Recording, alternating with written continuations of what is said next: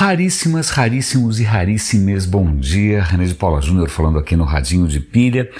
Ainda longe, ainda 4.654 quilômetros longe, 26 de fevereiro. Hoje é domingo e eu estou gravando é, em circunstâncias que eu acho que sejam um pouco mais favoráveis. A minha última gravação foi um experimento que infelizmente não deu tão certo assim. Vale lembrar que eu não trouxe meu laptop e toda a minha tentativa de registrar o que eu estou vendo aqui, compartilhar com vocês, está dependendo única e exclusivamente de um smartphone que, obviamente, tem lá suas limitações.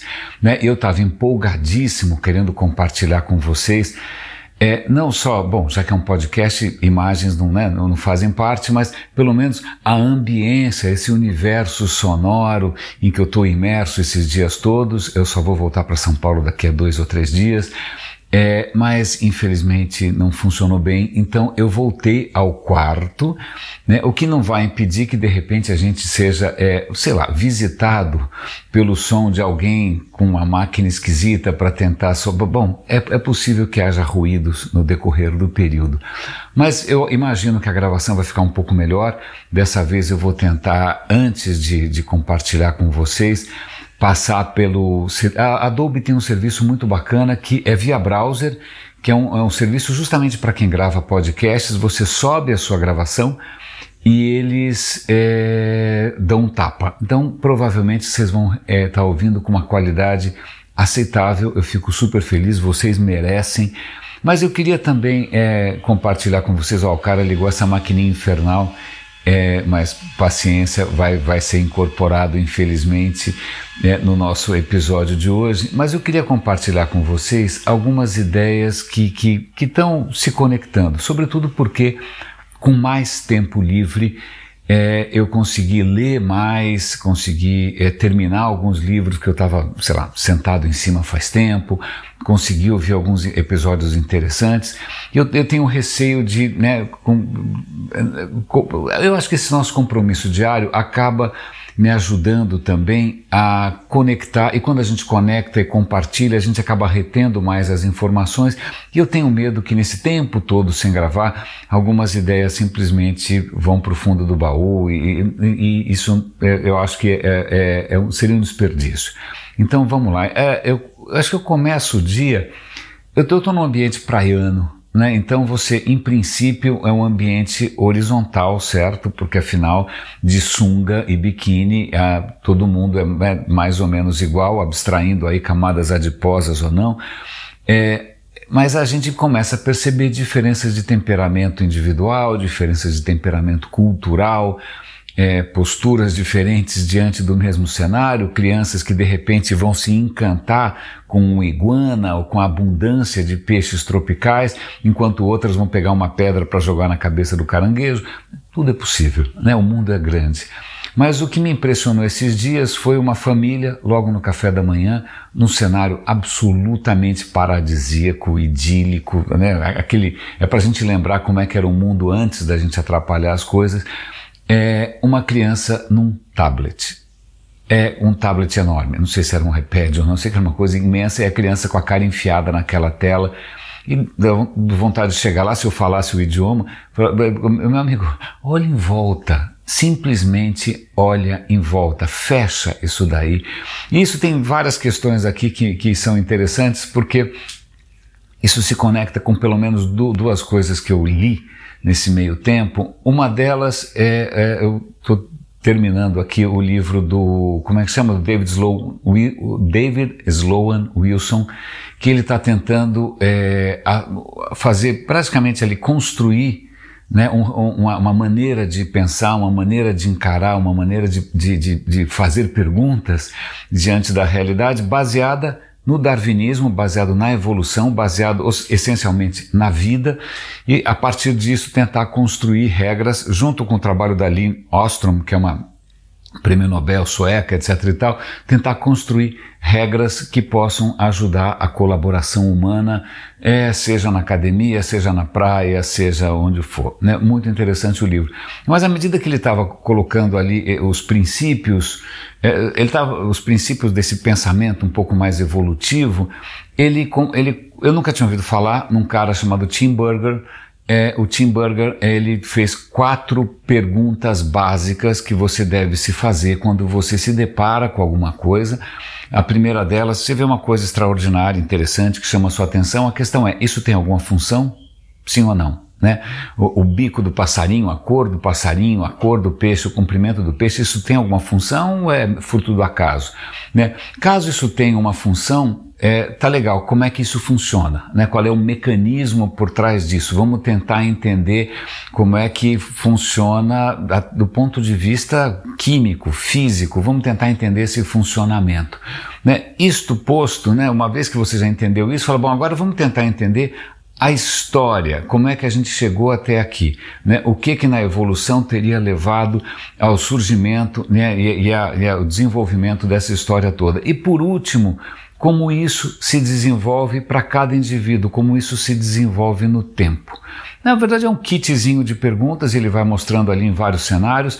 E eu acho que tem uma questão aqui que é interessante, que é a questão do que ele chama de rigidez flexível. Né? No começo a gente achou que os genes fossem né, como um, um código, lá, um código, uma programação, né? Você nasceu com um certo, uma, uma certa herança genética, é isso que você vai ser, isso está escrito em pedra. Mas o que a gente veio a descobrir ao longo do tempo é que na verdade esse código ele tem, ele tem lá suas limitações, ele tem uma certa rigidez, mas ele é flexível. Normalmente, ah, ele, é, dependendo do que está acontecendo em volta, ele tem um leque de opções para se, se efetuar no mundo. Né? Para isso, então, além da, da genética, a gente tem o que a gente sabe hoje, que é a epigenética. A genética são os livros na prateleira. Né? A epigenética vai escolher quais são os livros que você vai tirar da prateleira em cada momento. E ele vai colocar sobretudo na questão do desenvolvimento, que eu acho extremamente interessante, porque isso vai, vai ser relevante para mim, que sou míope, né, inclusive, que ele mostra o seguinte, é, ele estava falando, que, não sei se era de ratos, né, mas acontece que mães ratos normalmente lambem os bebês, ok? Ok. É, em condições normais, em condições de abundância, sem estresse, elas lambem os bebês e os bebês crescem com um certo perfil. Caso haja alguma situação de estresse e as, a mãe, porque sei lá, tem que procurar mais comida ou está em condições mais, mais preocupantes, ela não lamba tanto os bebês, isso muda a epigenética e ele, se, ele começa a se desenvolver de outra maneira porque ele vai, isso, né, o corpo dele vai interpretar que isso é um sinal de que ele não está em condições muito favoráveis, então vai ser um, um, um rato é, mais receoso, um, um, rato mais agressivo, um rato com, com uma, um raciocínio mais de curto prazo, é, e olha que interessante, é mesmo, e é isso ele vai estender isso obviamente para humanos também, humanos cujas mães, né, ou cujas né, os pais estavam em condições é, tranquilas, as crianças crescem, elas se desenvolvem, a epigenética delas acabam influenciando no, no, no, desenvolvimento do seu perfil.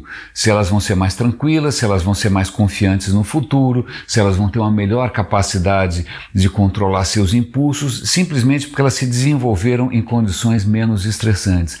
Quem se desenvolve em condições muito mais estressantes acaba tendo um perfil completamente diferente é, tem uma, a maturidade sexual começa antes, é como se o organismo soubesse, olha, eu estou em condições aqui um pouco é, estranhas, é melhor eu me reproduzir o quanto antes, é melhor eu ser agressivo, é melhor eu não confiar em ninguém, é melhor eu pensar em curto prazo. Então veja, isso não está necessariamente escrito nos genes, mas tá, é, os seus genes têm a flexibilidade de se desenvolver num rumo ou no outro conforme as circunstâncias. Né? É, e aí é muito interessante porque um exemplo que ele dá que para mim, que felizmente fui bastante lambido quando era criança e cresci em condições relativamente pouco estressantes, né, é o, eu sou míope, né? Mas acontece que eu fui uma criança de apartamento. Né? Meus pais são do interior, vieram para São Paulo, é, nasci praticamente na Nestor Pestana, depois eu fui morar praça, do lado da Praça da República. Eu cresci em apartamento. Eu cresci vendo televisão, não tinha tablets na época. Eu cresci, eu me alfabetizei muito rápido, aprendi a ler muito cedo. É, eu, me, eu cresci cercado de livros. E o que ele coloca ali é que. É, o que aconteceu comigo hoje está acontecendo com muita criança por aí, que é uma infância longe do, do, do, ambiente externo, crianças que são enclausuradas, crianças que passam o tempo todo dentro de quatro paredes, pouco expostas à natureza, pouco expostas ao sol, com o olho sempre focando na mesma coisa, seja uma televisão, seja uma página, não é? E isso faz o quê? Isso acaba atrapalhando o desenvolvimento do olho, porque o olho não nasce pronto. Né? De novo, essa questão de rigidez e de flexibilidade é o, ao longo do, do, do, seu crescimento, o, o corpo espera que algumas condições sejam preenchidas para que ele se desenvolva de, um, de uma certa maneira. Então, o desenvolvimento do olho ele pressupõe o que é bastante natural, afinal, afinal de milhões de anos de evolução a gente estava em ambiente externo, certo?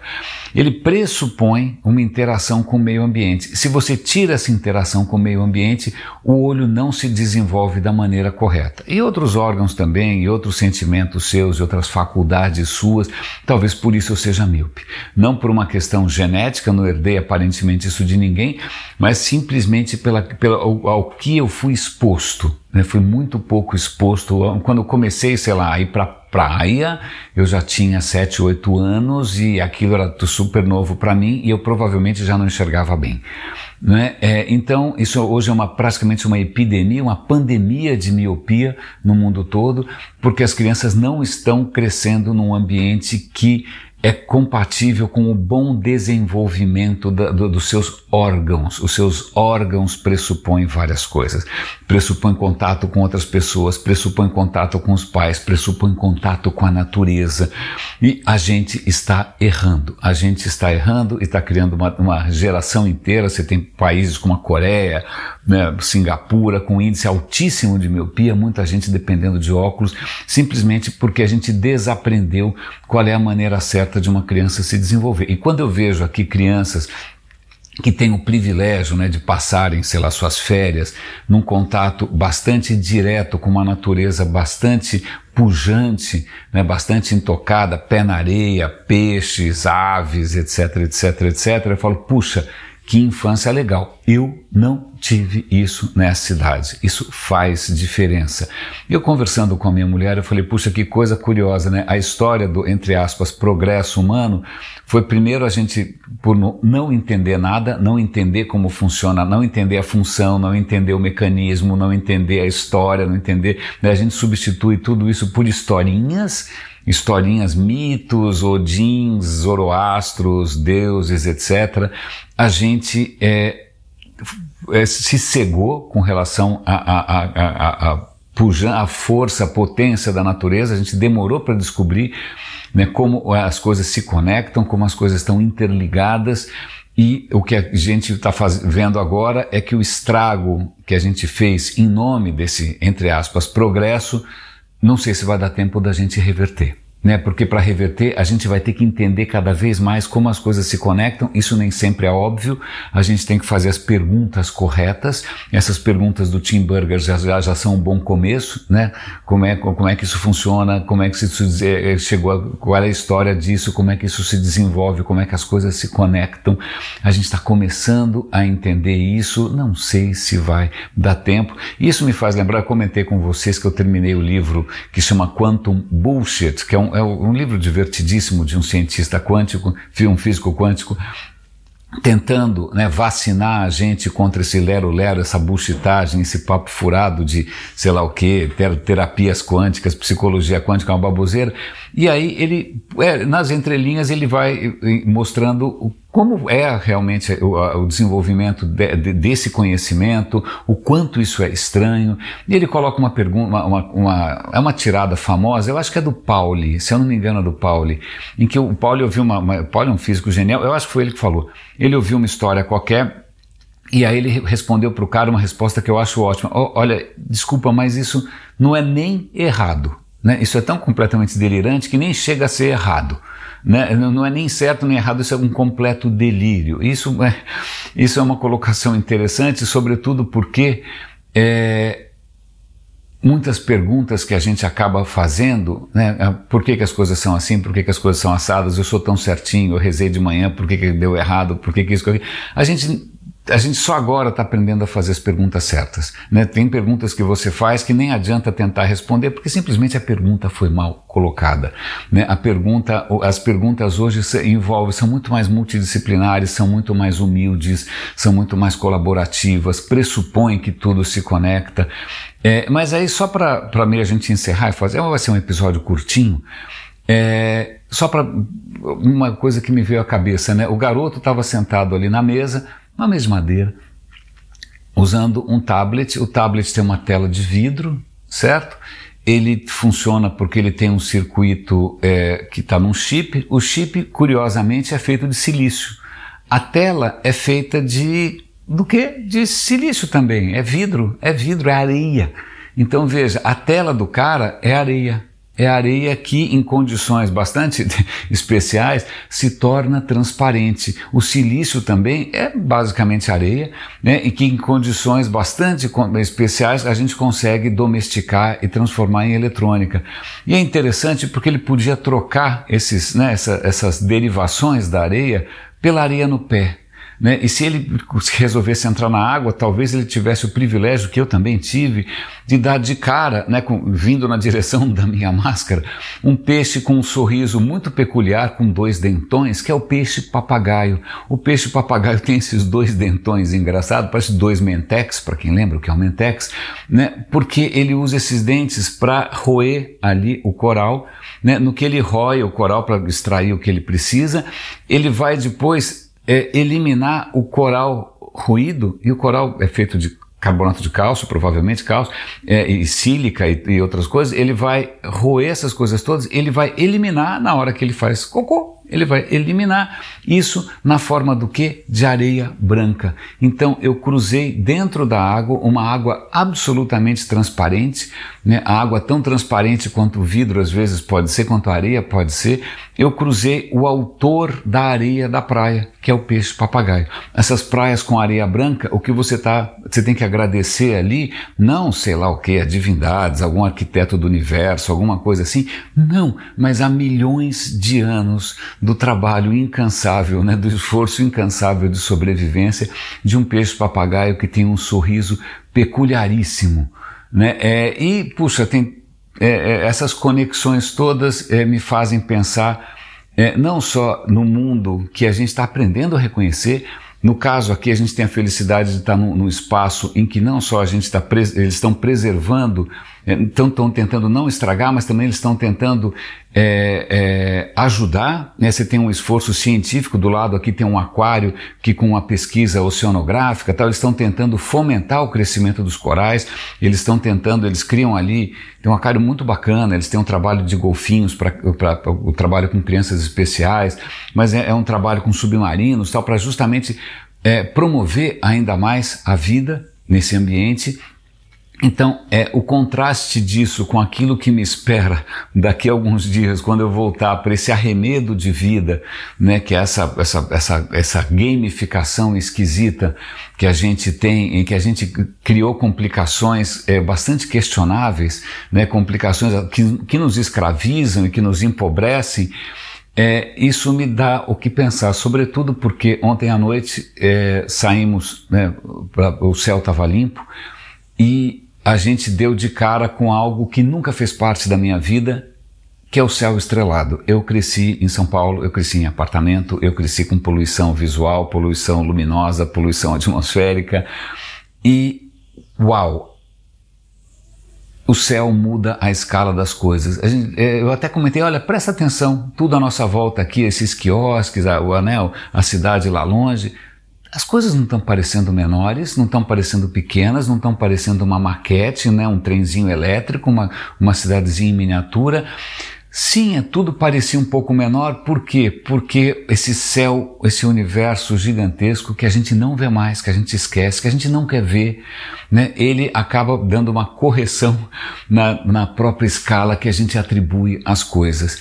Então, é, me fez bem. Eu adoraria ter eh, descoberto alguma maneira de compartilhar essa riqueza toda com vocês. Quando eu voltar para São Paulo, eu vou estar levando algumas gravações de áudio que eu fiz, o canto de alguns pássaros, várias fotos que eu fiz para quem me segue no Instagram.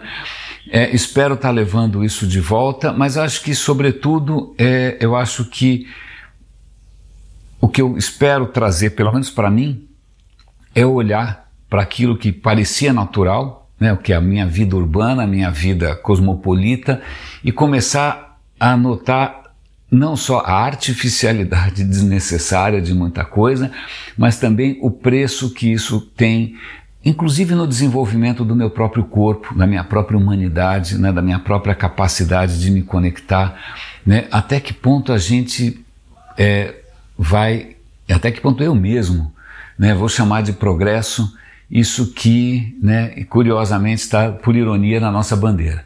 Né, é de, a gente propõe que a gente troque o, o slogan na nossa bandeira, tire ordem e progresso, coloca amor, coloca natureza, coloca vida, coloca alegria. Né? Quem sabe a gente assim né, merece um pouco mais as bênçãos né, que a evolução da vida e essa pujança toda natural né, é, que basta a si própria, que não precisa de nenhuma divindade misógina para se justificar, quem sabe a gente aprende a ser um pouco mais grato. Raríssimas, raríssimos e raríssimas, cuidem-se, por favor. Obrigado pelo carinho, obrigado pelos cafés no coffee.com. Um grande abraço e até a volta.